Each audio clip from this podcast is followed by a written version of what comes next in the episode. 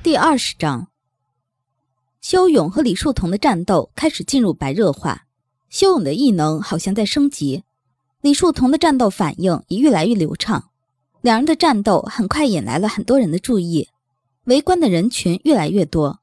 修勇是个新兵，他们都知道，不过此刻却能和李树桐打得难解难分，这让他们很吃惊。半个小时过去，李树桐和修勇似乎都没有停下来的打算。李树桐虽然并不疲倦，但是他发现修勇好像越来越兴奋。这种兴奋让李树桐胆战。他很清楚，修勇之所以兴奋，是因为他对这种战斗的喜爱和享受，也就是说，他在向往战斗，甚至说厮杀。柯宇感觉到李树桐的精神，于是，在不远处拍了拍手。李树桐想要停下，但是修勇却不放过他。最后。还是路过的苏英把他们俩分开了。苏英和庄安志纯粹是路过，他们甚至没有打算过来看，只是奇怪为什么很多人围在一起，于是便过来了。接着他就看到了一场精彩的战斗，将李树桐和修勇分开。苏英笑眯眯的上下打量着修勇，周围的人也都灰溜溜的散了。他们可不想被这个基地最高长官给逮住。修勇并不认识苏英。不过见李树桐冲他敬礼，于是自己也跟着向苏英敬了一个礼。苏英并不回礼，依旧笑眯眯的。修勇觉得这个女人的视线很奇怪，于是不自觉的便后退了一步。苏英说：“你是修勇？是。林舒扬的弟弟？是。哈哈，李少校，你的学生来头可不小呢。”苏英转向李树桐，李树桐身体站得笔直。他旁边的柯宇也是，周安志一直挺温和的笑着。苏英拍拍李树桐的肩膀说：“怎么办？我看上你这学生了。”最后，修勇半路换了教官。李树桐和柯宇走的时候，修勇很确定，他俩那视线是在同情自己。于是他又看了看苏英，苏英一笑说：“哎呀，长得真好。”说罢，苏英就伸出手去想捏修勇的脸。修勇后退，不让苏英捏。可是不知道为什么，他明明后退了，苏英的手好像也并没有往前继续伸，他的脸却被苏英捏到了。修勇不解，苏英笑眯眯地说：“我叫苏英，本基地内唯一打败过你哥的人。对了，我打败了他三次。”修勇听说过苏英，可是就算是最强的哨兵，敢说他哥哥那也不行。我哥让着你。苏英郁闷，旁边的庄安志笑一笑，往后退了一点。他要把场地让给他的哨兵。苏英从来没有做过教官，不过修勇刚才的表现他看在眼里。矮小的少年竟然有那么流畅的动作和那么强大的爆发力，这两点引起了苏英的兴趣。而且他非常清楚地看到了少年的不足，于是他不介意指导一二。到时候林舒扬还得跟他说谢谢。小伙儿，跟姐姐玩一玩呗，姐姐可是很温柔的哦。苏英的恶趣味爆发，专制似乎挺无奈，不过也完全不见他有什么反对的意思。对了，你哥哥是不是很讨厌？是不是十天不洗澡，半个月不刷牙？我哥很好，那说明你眼睛出了问题。我眼睛没问题，他比你好。苏英又郁闷了，心道。这对兄弟倒真是臭味相投，不再开玩笑。苏英说：“修勇，你知道自己的问题在哪里吗？战斗和防御中五感没法配合。你倒是聪明，但是你知道没法配合的结果吗？”修勇沉默。那就是我知道你下一招怎么出，你却只能当个无头苍蝇，只知道躲避。修勇没有说话。刚才同李树桐的战斗中，他确实感觉到了这一点。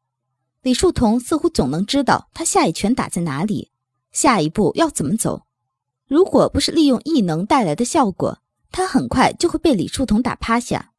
苏英继续说：“哨兵必须学会巧妙运用五感的交叉来探测对手的信息，这点你哥也能做到，因为他的反应能力和直觉根本就不是人能达到的程度，简直你哥他不是人。”修勇挺不爽。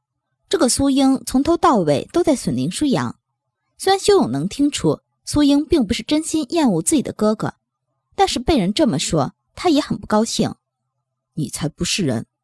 苏英生生的被修勇呛到了。他是这个基地的最高长官，还真没有谁敢和他这么说话的。大多数人都是一看他的肩章就立正敬礼，外加闭嘴了。果然物以类聚，林舒扬的弟弟也不是好惹的呀。嗯嗯，我的重点是你要学习怎么练习五感的交叉使用，并且能在交叉的过程中找到自己需要的信息，比如对手如何出拳。苏英挺吃瘪，庄安志在不远处。微笑的看着这边的情形，对于苏英的吃瘪，他是他的向导，他当然知道。修勇很想说理论他都懂，但是真到进攻的时候，他不知道如何调动和分配五感的强度，于是他只能皱着眉头看着苏英。苏英对皱着眉头、看上去略微有点呆的修勇其实挺喜欢，他对于强者都很喜欢。不知道怎么做是吗？修勇点点头。他确实需要学习。那这样，我转过身，你做一个攻击我的动作，看我能不能避开，攻击的速度快一点。苏英转过身，修勇没有用拳，而是跳起来，飞出一脚踢到苏英的肩膀。可苏英明明背对着他，却在他的脚快要碰到他肩膀时出手如电，直接抓住了修勇的脚腕，放下修勇的脚。苏英并没有转过身来。背对着修勇，他说：“继续攻击我，但是这次慢一点。”嗯，修勇出拳打向苏英的后背，苏英一扭身体，修勇的拳便打空了。苏英还没有转身，继续攻击，这次速度要更慢。修勇不明白为什么攻击的时候速度要慢下来，不过他还是服从了苏英的要求。这次出拳的速度非常慢，慢动作似的。他打到苏英的肩头，但这一拳苏英却没有躲，只是这么慢的速度绝对不会伤到苏英。苏英转过身，伸手揉了揉刚才被修勇打到的肩膀，说：“明白了吗？”修勇默然，他不明白。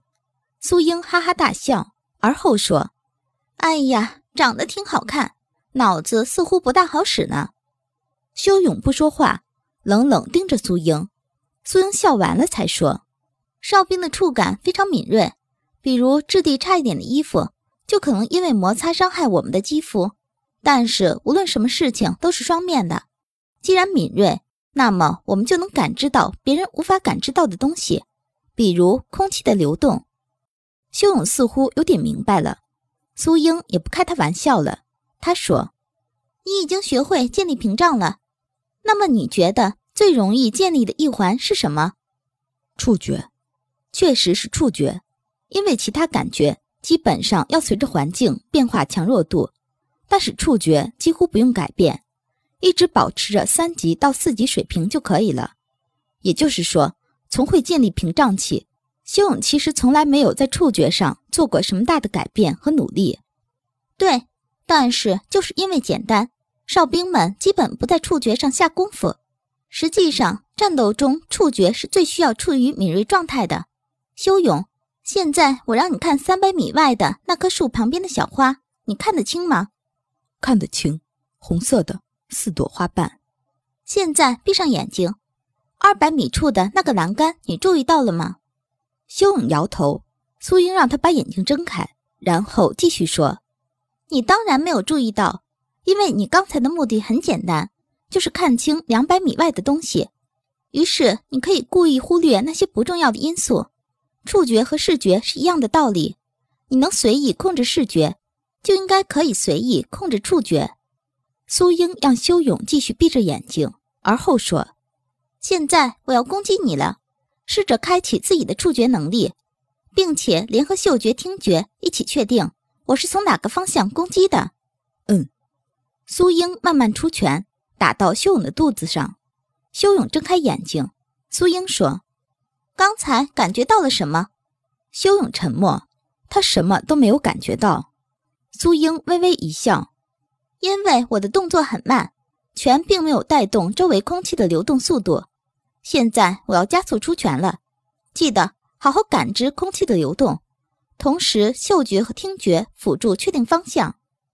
修勇又把眼睛闭上了。苏英快速出拳，对着修勇的左脸。修勇感觉到，并且想要躲避的时候，拳头已经到了他的脸上，很疼。苏英说：“有进步，但是反应速度慢了。嗅觉并没有做好辅助，听觉在确立方向上面很差。另外，触觉开启的方式应该不到位，你不能全开，要记住众多信息中抓住最主要的那一条。”嗯，再试一次。修勇忍着左脸的疼痛说：“苏英很配合。”修勇又闭上了眼睛。这次他开始努力向苏英说的靠拢，只是刚开始他还不知道怎么控制。不过他进步非常快，苏英能感觉到。几个小时过去，苏英拍拍修勇的肩膀说：“给你放三天假，在家好好养伤。”修勇很想立正，给苏英敬个礼，但是看他那副幸灾乐祸的表情。他决定什么都不做了。回家后，先去洗了个澡。林舒扬已经走了三个月了，他现在每天都在储备蔬菜和肉类。